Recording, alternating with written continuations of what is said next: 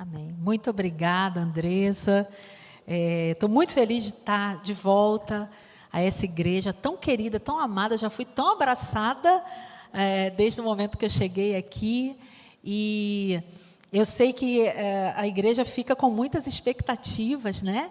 E essa semana conversando com o pastor Cioli, com a Débora, a gente percebia né, toda essa expectativa e eu espero corresponder essa expectativa. Como eu falei com eles, a gente fica tremendo, né? Porque toda a responsabilidade que Deus coloca em nossas mãos, nós precisamos fazer da melhor forma possível, de uma forma excelente.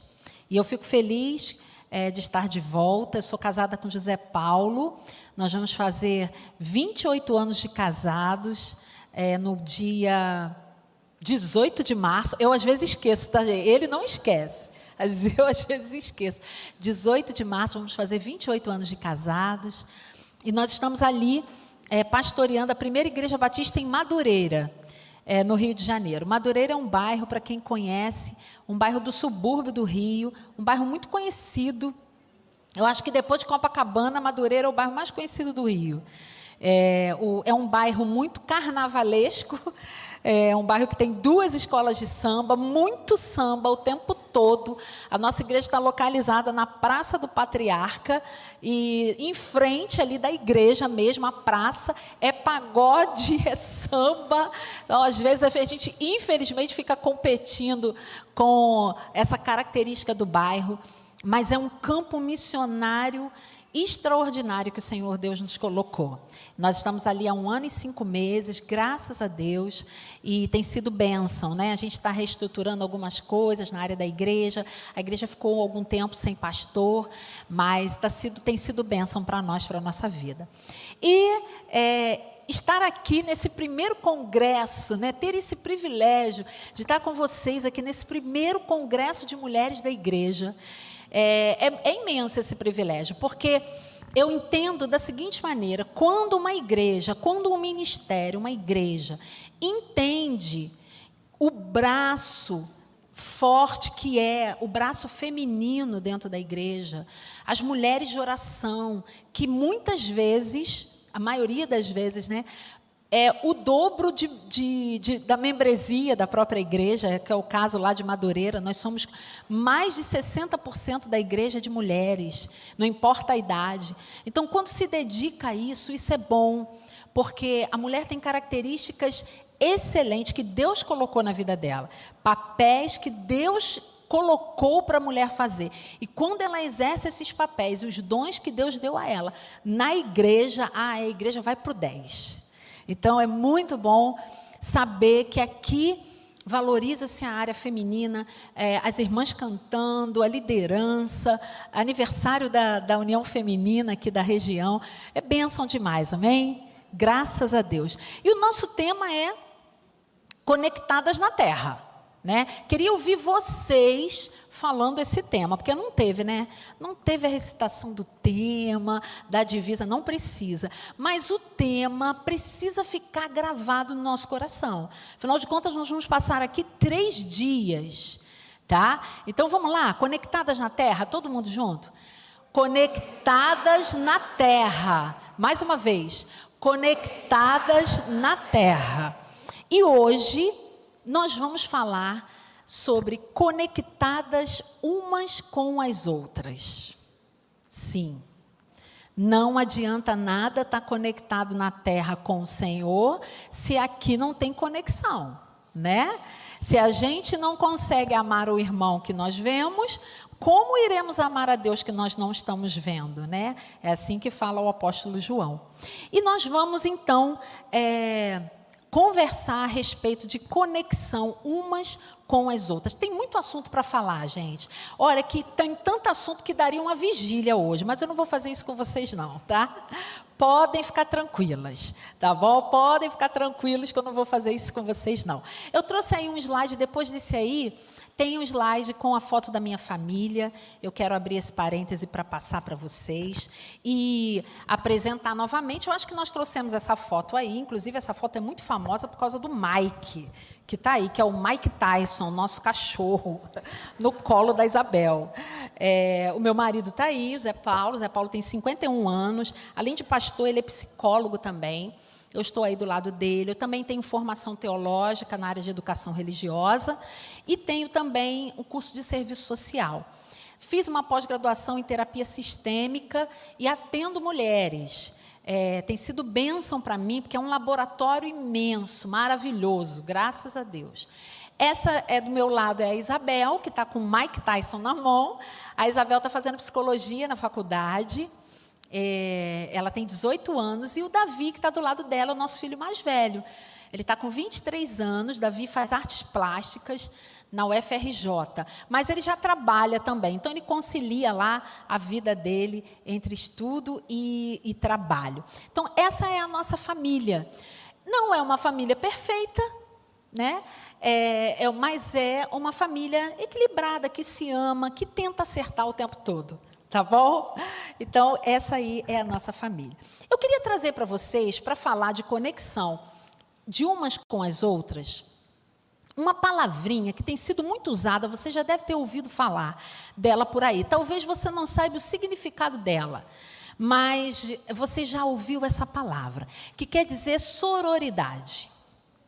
Sororidade. Quem já ouviu falar dessa palavra? Levanta a mão tem tudo a ver com conectadas umas com as outras, tá? O que, que significa sororidade? A sororidade, de maneira geral, diz respeito à união de mulheres. Olha aí, tá? Isso aí está tudo lá no dicionário, no Google. Envolve um sentimento de irmandade, empatia, solidariedade companheirismo. É respeito e admiração ativados pela identidade de gênero, ou seja, eu, fi, eu sou, eu respeito a minha irmã, é, eu me motivo a estar com ela simplesmente porque ela é mulher também, tá? E é o significado de sororidade carrega a ideia de que as mulheres ficam mais fortes quando se unem. É lógico. Todo mundo fica mais forte quando se une. Quando a família está junta, ela fica mais forte. Quando os homens estão juntos, eles ficam mais fortes. Quando as mulheres estão juntos, é óbvio, elas também ficam mais fortes. E aí a gente encontra também algumas mulheres da Bíblia que eram assim. Elas tinham sororidade. Elas estavam conectadas. Ela, mas elas eram motivadas por duas coisas. A primeira coisa, elas eram motivadas pela demonstração de amor. Porque, assim, gente, mulher é relacional. A mulher foi criada. Lembram lá quando no Gênesis está escrito que eh, deu a Trindade teve um insight de criar a mulher. Foi do nada? Não. Foi por quê? Pode responder. Por que, que, o, por que, que Deus criou a mulher? Porque o homem estava sozinho. Ela foi criada para quê? Para se relacionar. É por isso que a mulher fala muito, sabia disso? É sim. Porque ela foi criada para se relacionar. Então ela demonstrava amor, as mulheres na Bíblia, e nós também, né? E mas as mulheres na Bíblia deixavam sempre um legado. Olha isso. Tem tudo a ver com estar conectada uma com a outra. E tem duas passagens que falam a respeito disso. O apóstolo Paulo fala para dois pastores que ele está treinando. O primeiro deles é, primeiro deles é Tito. Ele fala lá para Tito, lá no capítulo 2, versículos 3 e 5, o seguinte: ele diz que o legado da mulher tem que ser passado de uma forma automática. É, é normal, aquilo tem que ser é, intuitivo.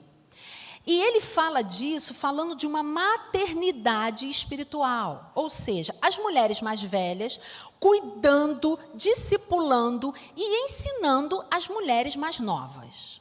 Aí eu vou abrir um parêntese que eu gosto de falar, que não o apóstolo Paulo não está falando assim, as mulheres velhas cuidem das mais novas, não. Ele não está falando isso. Ele está dizendo as mulheres mais velhas, ou seja, se eu sou mais velha que você, um ano, dois anos, três anos, eu sou mais velha, não sou? Eu já vivi um pouquinho mais, então eu vou ensinar. Então, não é, não é necessário a gente ficar esperando ficar velha para poder ensinar alguém. Não. Eu vou ensinar, eu tenho 50, eu vou ensinar uma de 40, vou ensinar uma de 25, vou ensinar uma de 15, vou ensinar uma criança. Então, não necessariamente estar velha para poder ensinar. Não necessariamente estar velha para passar o legado e exercer a minha maternidade espiritual. Isso é que eh, o apóstolo Paulo fala para Tito. Mas o apóstolo Paulo fala uma coisa para Timóteo.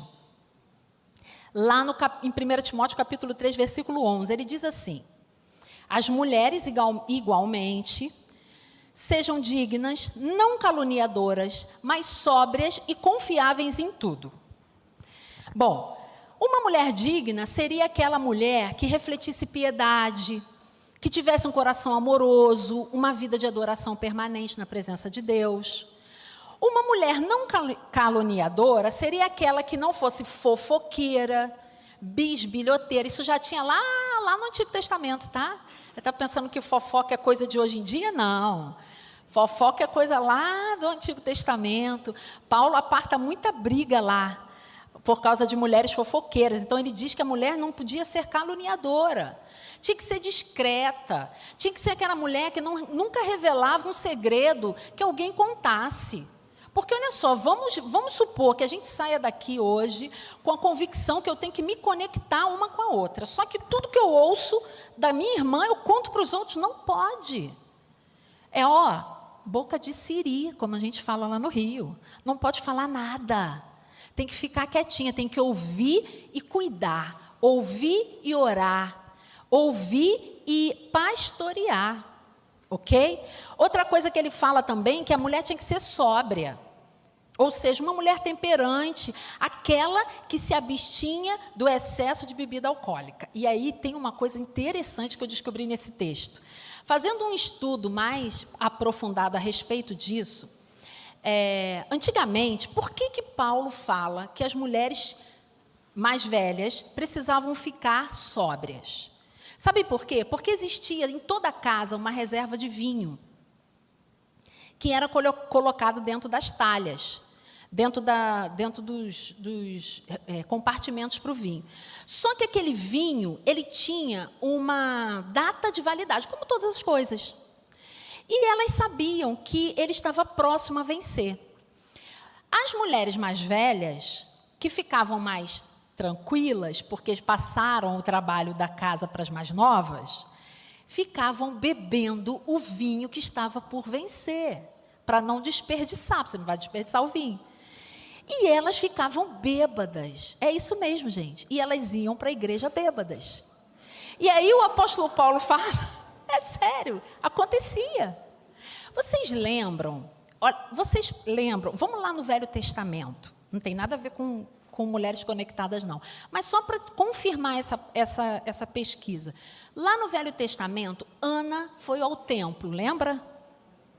O que ela orou pedindo a Deus um filho. O que, que o profeta Eli falou para ela?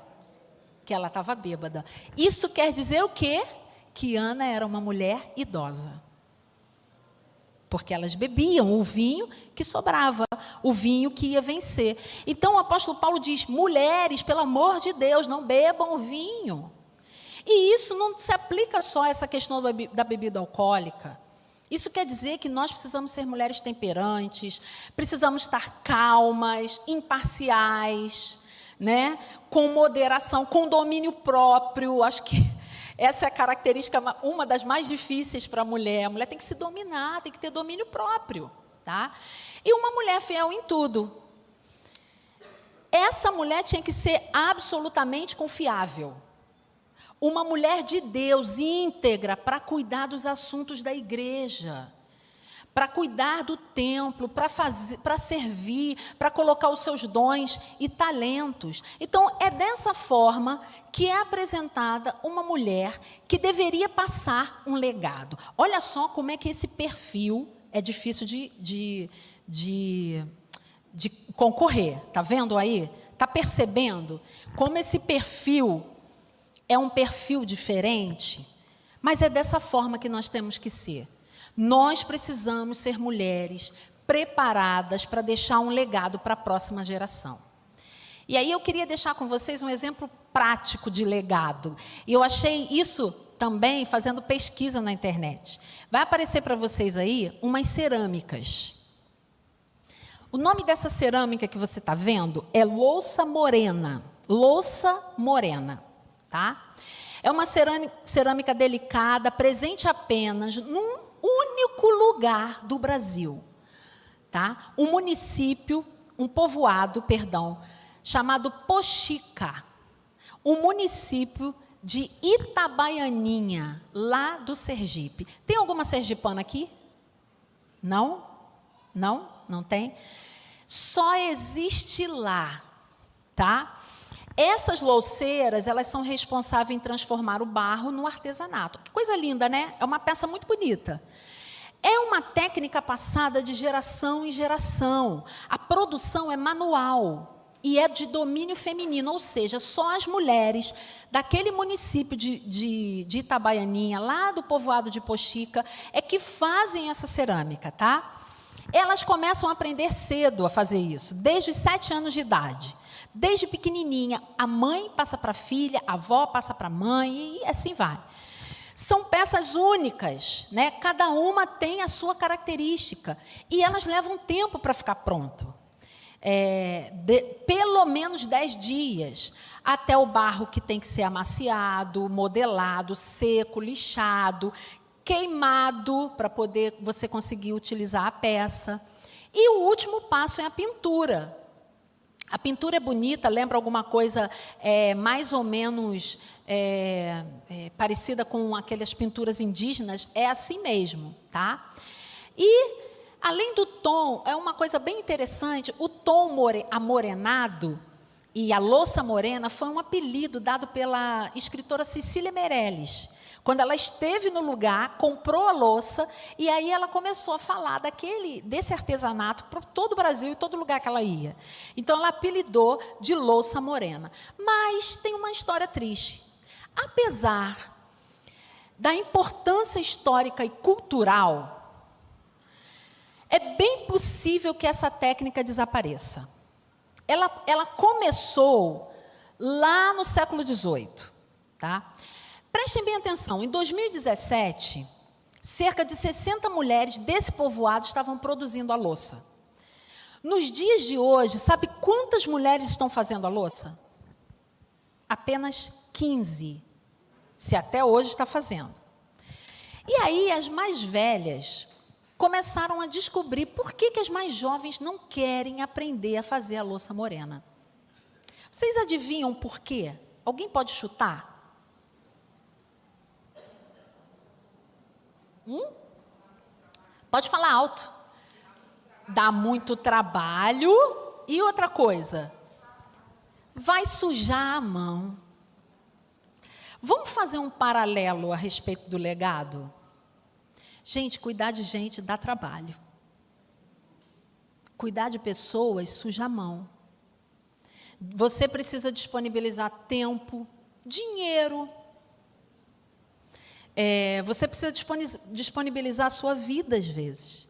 Então, o que, que a gente percebe hoje? A gente percebe que o legado, esse bastão, não tem sido passado simplesmente porque dá muito trabalho. Dá muito trabalho cuidar, dá muito trabalho pastorear, dá muito trabalho liderar. Como dá trabalho? Eu sei que dá muita dor de cabeça. Muitas vezes trabalho desnecessário, que não precisava fazer. Mas a palavra de Deus diz que nós precisamos passar o legado. Não pode morrer, não pode acabar na minha geração. Eu preciso passar, eu preciso passar isso adiante. Eu preciso contar com outras pessoas. Eu não posso me cansar de fazer isso. E eu tenho falado para algumas líderes, principalmente líder de MCM, né? A gente tem uma questão muito séria que é passar liderança de MCM, gente. Fala Deus, né? Cadê a líder aí? A irmã.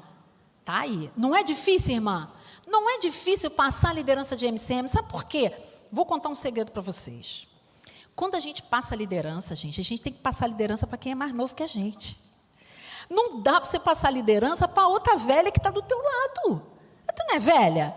50, não vou passar para outra de 50, eu vou colar com uma de 40, porque ela tem mais energia. É isso que o apóstolo Paulo está dizendo. Eu preciso entender que eu preciso passar o legado para as mais jovens, porque as mais velhas não vão aceitar a liderança seja ela qual for, pode ser do louvor, pode ser da cantina, pode ser da recepção. Não vai, então eu preciso trazer pessoas jovens para perto de mim. E essa é, infelizmente, uma grande dificuldade que nós vivemos. Como que eu vou me conectar com a outra se eu não falo a mesma língua? Se eu não converso, se ela acha que eu não tenho nada para ensinar, se eu acho, como mais velha, que eu não tenho nada para passar, ou não tenho nada para aprender com quem é mais jovem, eu preciso desmistificar isso na, na minha mente, no meu coração. Amém? A gente percebe também que na Bíblia nós temos algumas mulheres que foram mulheres que passaram um legado e deixaram um legado assim maravilhoso. Gosto de lembrar de Débora, lá em Juízes capítulo, capítulo, perdão, capítulo 4, Débora foi uma juíza, profetiza. A palavra de Deus diz que ela não, não cita que ela teve filhos biológicos, mas diz que Débora foi chamada mãe de Israel. Gente, é mãe espiritual. A gente também vê Noemi. Noemi que passou o legado para sua para sua nora, Ruth. Mulheres que foram levantadas na palavra de Deus para serem mulheres que passaram o legado, que cuidaram uma das outras, que fizeram muita coisa boa. E nós precisamos aprender a fazer isso. E para isso, eu queria convidar vocês a conhecer uma mulher. Uma mulher da Bíblia que está tá registrada lá em Lucas capítulo 1, versículos de 39 a 45 e depois o versículo 56. Tá?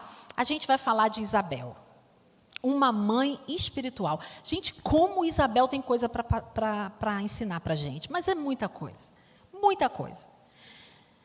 Abre sua Bíblia lá, Lucas capítulo 1, versículos de 39 a 45 e depois o versículo 56. Eu vou ler a minha Bíblia, a minha versão está na NVI, Nova Versão Internacional, tá? Amém ou misericórdia? Vamos acordar aí? Vamos, pode dormir não, hein? Tá todo mundo acordado? Todo mundo comigo? Amém. Vamos lá.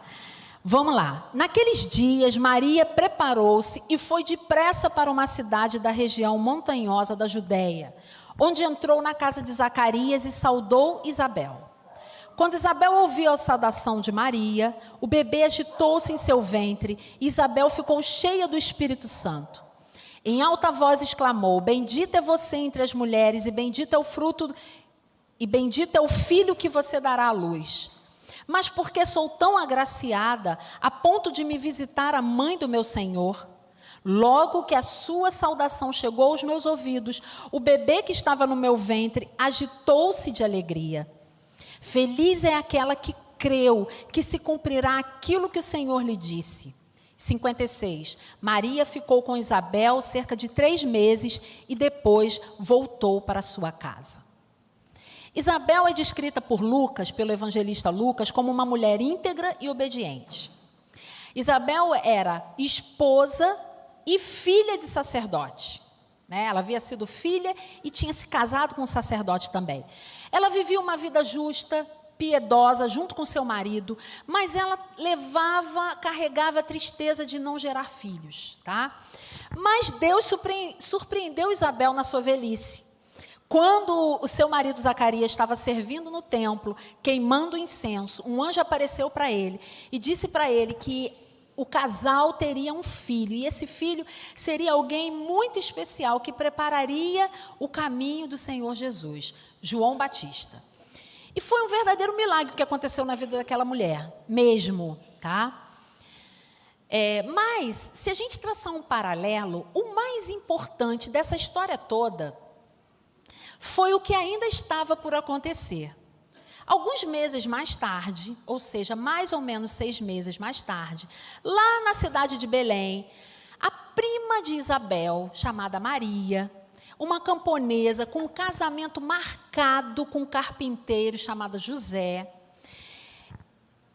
é, é, recebeu a, a visita de um anjo E aquele anjo disse para ela que ela seria a mãe do Salvador. Mas Maria estava numa posição diferente da posição de Isabel. Maria ainda não estava casada, embora aquele contrato de casamento fosse um contrato muito sério. Mas ela ainda não estava, não, não tinha se casado, não, não, havia, não havia acontecido ainda a união de corpos. Né? Eram circunstâncias diferentes em que Maria estava e que Isabel estava. É, tinha só uma, uma promessa de casamento, mas não tinha o casamento. Mas qual era o problema? Se eles estavam prometidos, era somente José pegar e ir, mas não era tão simples assim. José sabia que aquele filho não era dele. E ele estava em crise, uma crise profunda. E Maria ficou desamparada. É interessante a gente notar, é um texto muito conhecido, que a gente lê ele de vez em quando, é, bem mais próximo do Natal, né? Mas é interessante notar que a gente não vê os pais, o, a, o texto, nenhum evangelista cita os pais de Maria.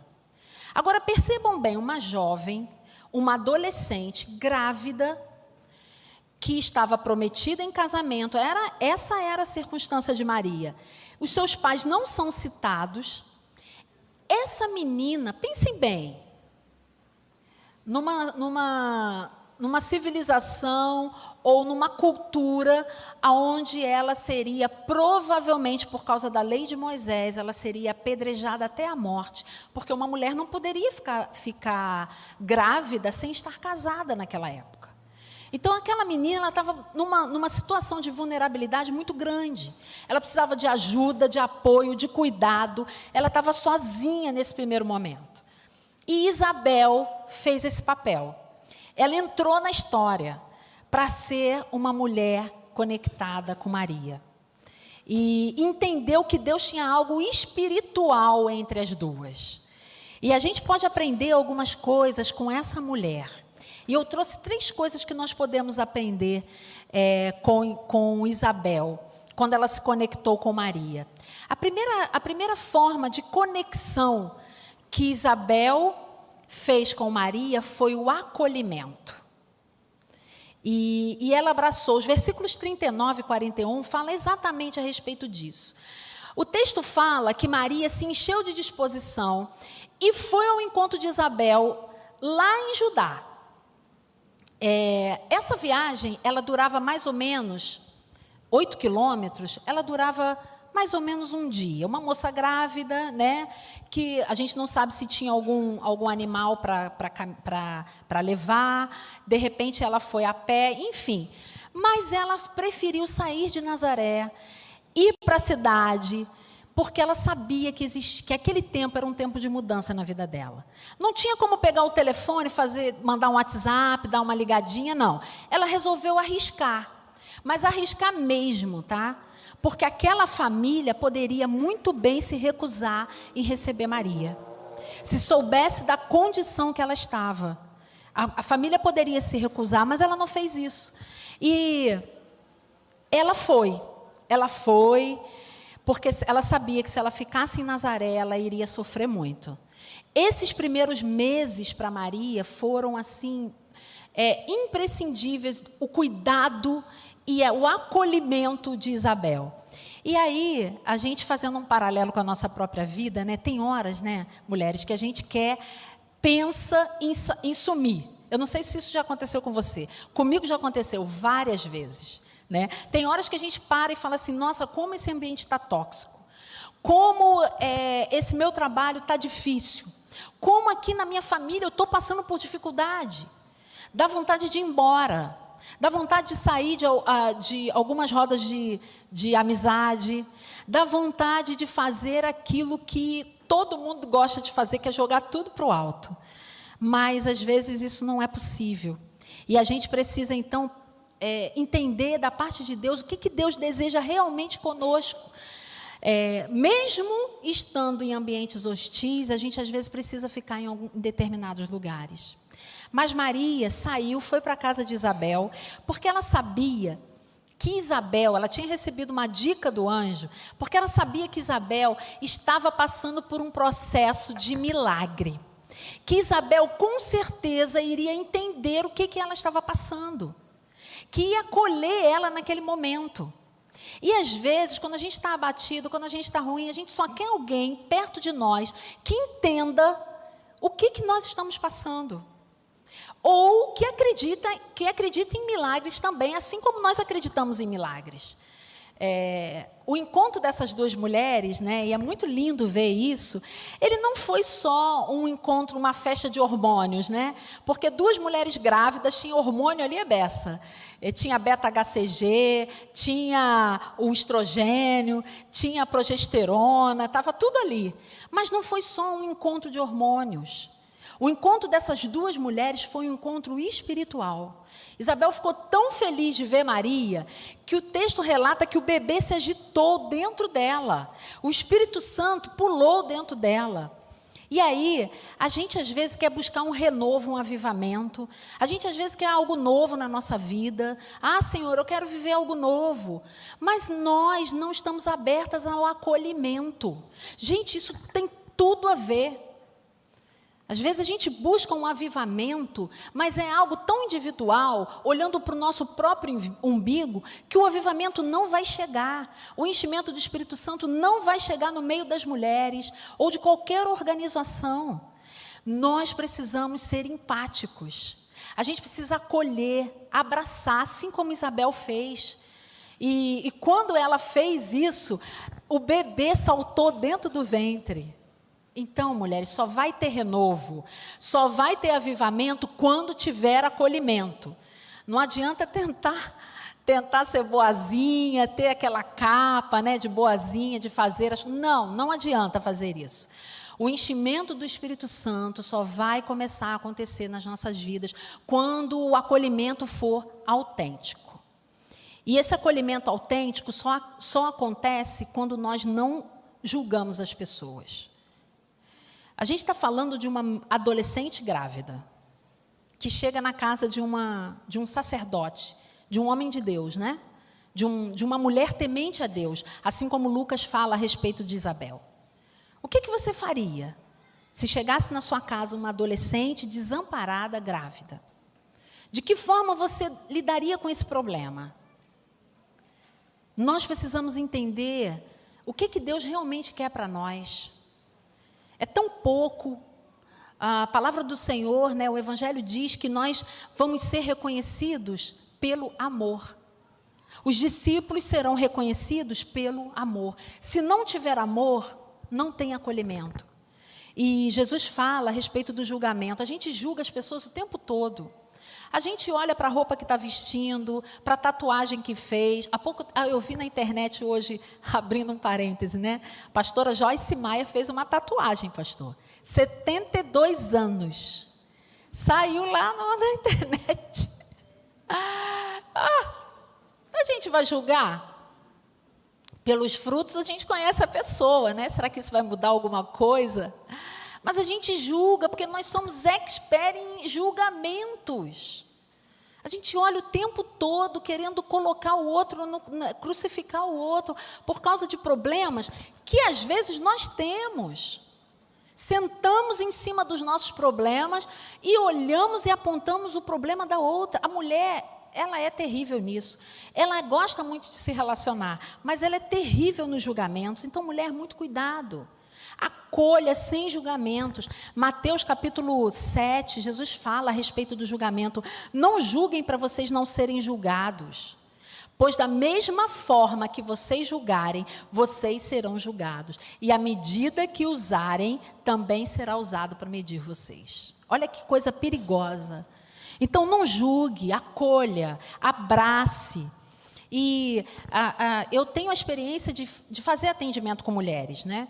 Tanto em gabinete como também atendimento terapêutico, e é muito interessante, principalmente no gabinete. Aconselhamento pastoral é uma coisa assim é, muito interessante, principalmente com mulheres, né? Elas chegam, elas choram, choram. Tem até uma caixinha de lenço. Eu deixo a caixinha de lenço ali. Elas choram, choram, choram. Falam, falam, falam. Uma hora. Acabou, acabou. Às vezes eu não falo nada. E aí elas agradecem. Ah, irmã, que bom, foi tão bom conversar com você. É, é sim, nesse nível. Acolher é fácil, gente. Empreste os ouvidos. Faça uma oração. Seja empática com a dor do outro. A gente nunca sabe o dia de amanhã. Quando eu julgo, o meu telhado é de vidro. Pode ser que alguma coisa aconteça também na minha casa, parecida com aquela. Então, feche a boca e os olhos, às vezes, para algumas coisas que acontecem e acolha, sem julgamentos. A gente tem hoje em dia uma igreja, e eu não estou falando da igreja local, estou falando de uma igreja, a igreja de Cristo, que infelizmente julga muito. Não acolhe, principalmente as meninas, e a gente está falando de uma adolescente aqui. Por que, que elas não permanecem às vezes? Porque a gente aponta toda hora o pecado, mostra toda hora, coloca sempre o dedo na ferida. Isso não pode acontecer.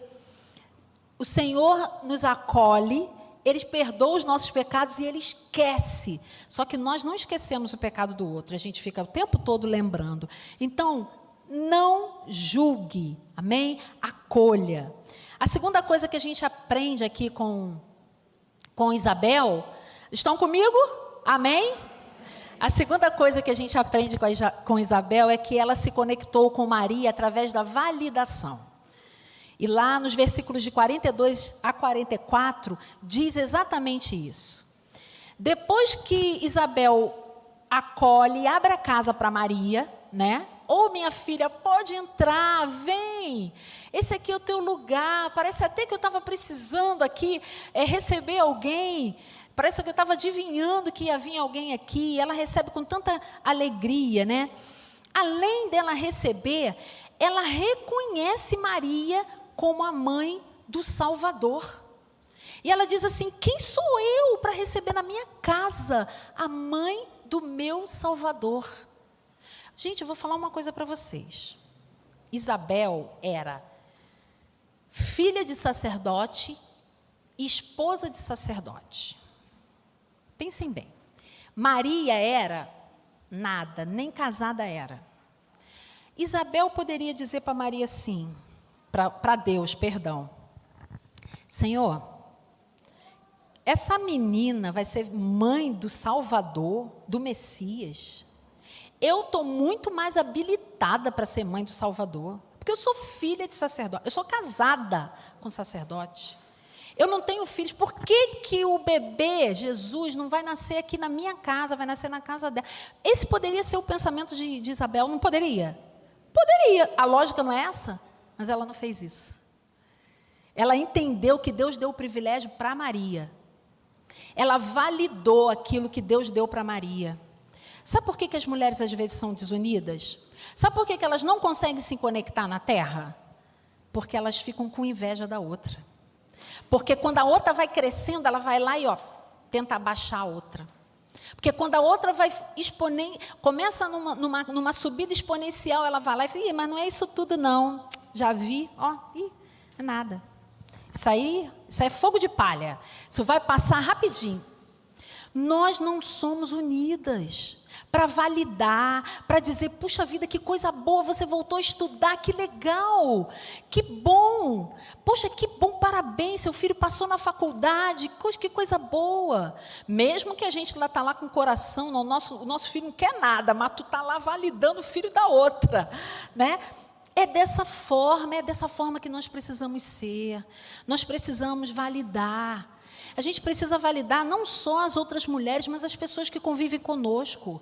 Mulher, precisa você precisa validar seu marido, dizer para ele, né, que ele é importante para você, que o sustento que ele traz para casa é imprescindível, que ele precisa assim crescer, se desenvolver, dizer isso para os seus filhos também, que eles são capazes. Então, nós precisamos começar a validar as pessoas. A gente não pode ficar competindo lá no Instagram, ai, porque fulano tem sei quantos mil seguidores e eu tenho só, sei lá, mil. Não! Eu preciso me alegrar com, com a vitória e com as coisas que as outras pessoas estão adquirindo. E eu não posso ficar me comparando. Sabe por quê? Porque nós somos únicas. Deus tem algo para mim diferente do que Ele tem para você, e isso é lindo. A melhor coisa que acontece e que nós não valorizamos é essa diferença. Então, esse negócio de dizer somos todos iguais, teoricamente, não. Graças a Deus, que o nosso Deus é um Deus criativo, que Ele faz cada uma de nós de uma forma diferente. Que no casamento nós somos diferentes também. Nós seremos eternamente diferentes. Não, não tem como. Cada um tem um DNA, cada um tem uma história, cada um tem um jeito de ser, uma personalidade, uma forma de encarar a vida. Então nós precisamos celebrar isso e nos alegrar com as conquistas das outras pessoas. Amém? Hoje você vai sair daqui, nome de Jesus, tá? Validando todo mundo tá bom? Vai dizer para sua amiga como ela tá bonita. Poxa, que coisa linda. Olha como você tá bonita, seu cabelo ficou ótimo desse jeito. Mas com toda sinceridade, com todo amor, você vai você vai parabenizar porque conseguiu terminar um curso. Você vai se alegrar com as vitórias que as outras pessoas têm. Porque Deus tinha João Batista para Isabel, mas tinha Jesus para Maria. São coisas diferentes. Cada um deles precisava nascer naquele lar específico. Precisava ter aquelas experiências específicas. Então nós precisamos parar de colocar o outro para baixo. Amém? Vamos começar a validar a nossa irmã em Cristo. Amém? E aí, em terceiro lugar e último, a primeira coisa que Isabel fez foi ver se alguém está comigo e se lembra acolheu. A segunda coisa, ela validou. E a terceira coisa, ela encorajou.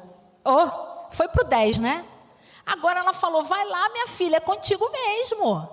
Vai lá, que Deus vai fazer coisa boa na tua vida. E aí o versículo 45 e 56 diz assim: Feliz é aquela que creu, que se cumprirá aquilo que o Senhor lhe disse. Maria ficou com Isabel cerca de três meses e depois voltou para casa. Eu quero falar um pouquinho aqui a respeito da gestação, tá? A gestação é um dos momentos mais especiais da vida da mulher. E também mais difíceis. Né? É um momento, não digo difícil, mas um momento delicado, sensível. Né? Se a gente diz que é difícil, depende muito, depende da mulher, depende da gestação. Cada gestação é diferente, mesmo sendo na mesma mulher. Mas são momentos especiais que a mulher tem. Né? Essa fase traz muitos desafios para a gestante. Desafios é, de mudança, não apenas no corpo, mas também no sentimento, no estado emocional. E a mulher, nessa fase, ela precisa de um suporte social muito grande. Ela precisa de uma rede de apoio que acolha, que abrace. Né? Ela tem oscilações de humor que são frequentes. Ela enjoa disso, enjoa daquilo, enjoa do marido, enjoa do perfume, enjoa da comida, do feijão. Eu enjoei de Pepsi. Você tem uma ideia? Como uma pessoa na gravidez vai enjoar de Pepsi. Eu enjoei.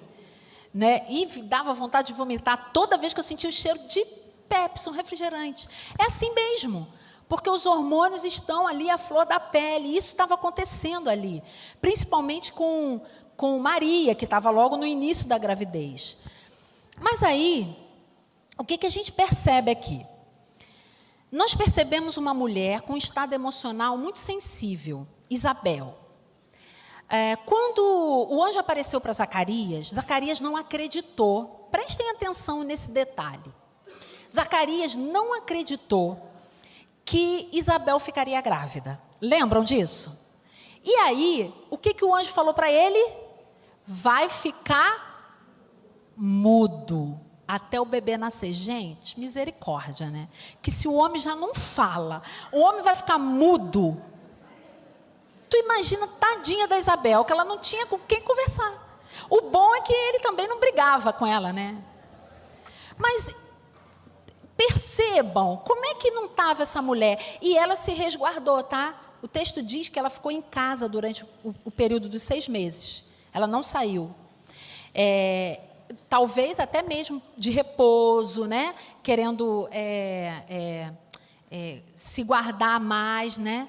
Por causa da gravidez, por ser uma, uma mulher já de idade avançada. Mas, em suma, ela não tinha com quem falar. Então, se nós mulheres gostamos de nos relacionar, gostamos de falar, e Isabel não tinha com quem falar, tu imagina, ela estava numa quarentena de seis meses sem falar com ninguém. E aí chega Maria, toda serelepe, né? O texto fala que quando ela chega, percebam os detalhes. Quem sauda a Maria? Isabel. Porque Zacarias estava mudo. Mudo, mudo, mudo. Então, nós percebemos aqui que existe uma troca.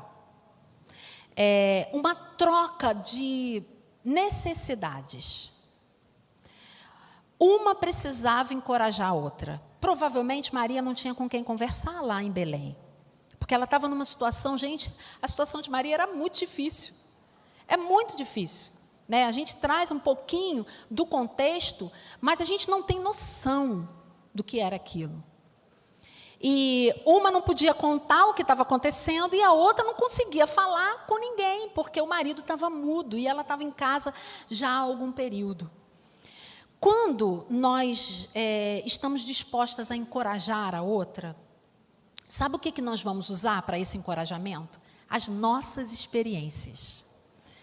Aqueles problemas que eu passei lá com os meus filhos, eu tenho certeza que vai ter uma outra mulher que vai chegar e vai dizer: Puxa, eu tive tanto problema com isso aqui, com meu filho. Essa é a hora de você encorajar. Olha, mas essa fase passa. Vai dar tudo certo. Você vai conseguir. É dessa forma que nós precisamos encorajar. É nessa troca de experiência. É, é, bom que todo mundo chega com, cheio de problema, né? troca os problemas, mas você percebe que você não está tão sozinha. Por que, que a, a, as, as, rodas de partilha, é, tanto de é, AA, né, que são uns alcoólatras anônimos, como NA, como também o Celebrando a Recuperação, que, que já existe em algumas igrejas. Por que, que a troca de partilha funciona tanto? Você chega lá e você recebe.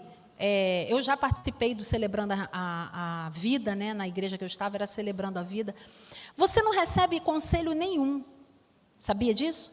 Você fica na roda de partilha, você tem X minutos para falar a respeito daquilo que você gostaria de falar e você compartilha.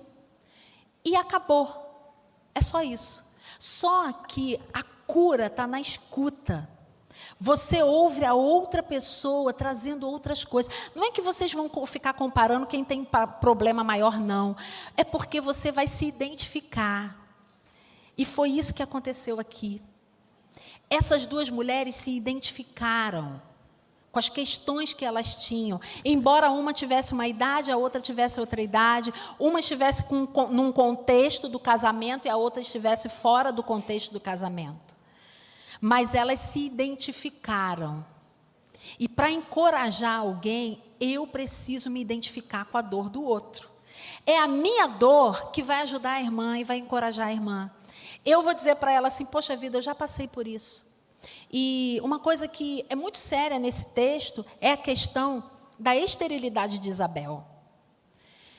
E eu sei que algumas mulheres sofrem com isso, que já fizeram tratamento, que já gastaram tudo que tinham e que não tinham para engravidar, sem sucesso, que já passaram por procedimentos, eu já vi, já fui visitar uma menina na UTI, uma mulher na UTI, que passou por um procedimento de, de fertilização, só que ela teve uma reação alérgica à, à medicação e ela ficou à beira da morte, simplesmente porque queria ter um filho. Então eu sei que as mulheres sofrem muito, porque elas, mulher, gente, é geradora de vida. Nós, nós viemos para esse mundo para gerar vida. Então, quando uma mulher não consegue ter filhos, ela sofre muito. Esse era o caso de Isabel. Imagine o coração dessa mulher. E eu sei que de repente pode ter alguma mulher aqui sofrendo com esse mal, porque tenta, porque quer, porque deseja. Mas sabe uma coisa linda que aqui, lá no capítulo 1 é, de Lucas, versículo 37, o anjo fala para Maria que para Deus não há nada impossível.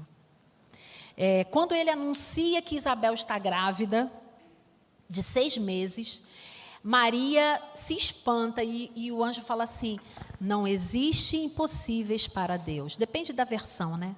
A versão da NVI diz: porque para Deus não há nada impossível. De repente, mulher, você entrou aqui com uma infertilidade. Pode ser que nem seja no seu útero, seja numa área da sua vida. Você não consegue dar certo na vida profissional, você está enfrentando muitos problemas no casamento, está enfrentando muitos problemas na criação de filhos. Para Deus não existe nada impossível. Pega essa palavra para você. Pode ser que seja no teu útero mesmo, olha. Eu creio que o nosso Senhor é o Senhor da vida, e se Ele quiser e tiver propósito, você vai engravidar. Sabe por quê? O propósito da gravidez de Isabel era quem? João Batista. Tinha propósito naquela gravidez. Às vezes as mulheres querem é, muito um filho, mas às vezes não, não existe um propósito. Nossa vida é uma missão. E a gente vai falar disso durante essa conferência, durante esse congresso. Nós precisamos entender qual é realmente a nossa missão. Se nós entendermos a nossa missão, a gente vai se contentar com um filho, dois ou nenhum. E a gente vai saber, não, Deus me criou para isso aqui. Foi para isso aqui que Deus me criou. Então, existia um propósito na concepção de João Batista. E aí sim ele veio e nasceu e alegrou a casa de Isabel e de Zacarias. Talvez exista um propósito aí. Então, hoje, não espera para amanhã não, coloca hoje isso diante de Deus. Amém? Vamos voltar lá. Encorajamento. Você é uma mulher que encoraja as outras mulheres? Ou você faz ah, é um descaso qualquer, ou deixa para lá, ou você humilha diante da dor da outra mulher. Encoraje. Encoraje as pessoas que estão ao teu redor. E é muito legal a gente perceber que Maria ficou os últimos três meses na casa de Isabel. O texto fala que quando ela estava com três, ela ficou de seis meses até provavelmente Isabel já ter o bebê. É como se Maria tivesse visto a materialização da promessa. Poxa vida, nasceu João Batista, aquele que vai preparar o caminho. O meu filho vai chegar. E quando isso aconteceu, quando Maria voltou para casa, quando Maria voltou para Belém, an... olha como Deus prepara. O anjo do Senhor falou com José. E aí, o que, que José fez? Acolheu Maria. Nós precisamos de acolhimento. Nós precisamos, como mulheres, se não tem ninguém acolhendo você, acolha, porque daqui a pouco isso vai ser por, por osmose. Alguém vai, vai perto de você e vai te acolher também. É algo que vai voltar para você. Eu creio nisso, eu creio mesmo. Então começa a encorajar.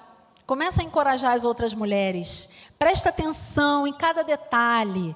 Em cada detalhe da história que a irmã contar para você, porque Deus vai ter algo especial, amém? Para fazer na vida de vocês. Eu creio, eu acredito em milagres e Deus pode fazer milagres aqui. Eu creio que Ele pode fazer milagres aqui. E o primeiro milagre que Ele pode fazer é tirar você dessa ostra aí, ó. Sai da ostra. Comece a se conectar com as outras mulheres, com as mulheres da igreja. Comece a fazer parte do grupo de oração. Comece a fazer parte do pequeno grupo.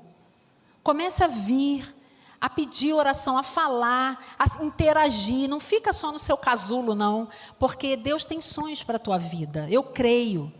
Eu creio que Ele tem sonhos para você. E Ele vai fazer isso acontecer se você acreditar também. Amém? Eu queria terminar voltando a falar do legado. E eu já queria convidar já o grupo de louvor para vir aqui à frente. É, como eu falei no início, Transmitir o legado não é uma coisa fácil, é uma coisa difícil. Mas a gente precisa estar dispostas a passar isso para as próximas gerações. Nós precisamos nos preocupar com as próximas gerações. Nós precisamos orar pela próxima geração, preparar a próxima geração, discipular a próxima geração. E, e às vezes, e nós não precisamos ficar velhas para fazer isso, não. A gente pode fazer isso com a idade que nós temos, com pessoas mais jovens que nós. E eu queria cantar um louvor e queria encorajar você. Nós vamos cantar aqui a bênção. E eu queria encorajar você a começar a pensar nisso. Que a bênção do Senhor passe, se perpetue da sua vida para a vida de outras pessoas. Primeiro para a tua família. Sim, porque a gente precisa, o nosso primeiro campo missionário é na nossa casa. É dentro da nossa casa que Deus vai começar a fazer milagres. Primeiro para a tua família. E daqui a pouco vai começar a transbordar para o lado de fora. Para mulheres da igreja, para mulheres fora da igreja, suas vizinhas, suas colegas de trabalho. Você precisa ter consciência de que você está passando um legado. Amém? Coisas grandes podem vir a acontecer com você se você ter essa consciência, tiver essa consciência. E de coração aberto começar a encorajar, começar a ser realmente mulher acolhedora, validadora, não aquela que joga para o lado, não, mas aquela que valida, que diz assim: Poxa vida, que bom, estou com você, vamos lá, você vai crescer. E mulheres que encorajam, mulheres que encorajam e que levam adiante o bastão do legado que o Senhor deixou para nós. Amém?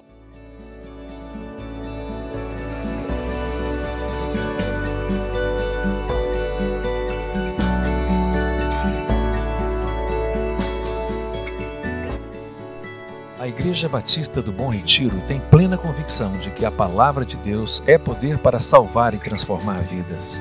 Nosso desejo é que essa mensagem tenha alcançado seu coração. Para saber mais sobre quem somos e em quem acreditamos, acesse ibbrpatinga.com.br.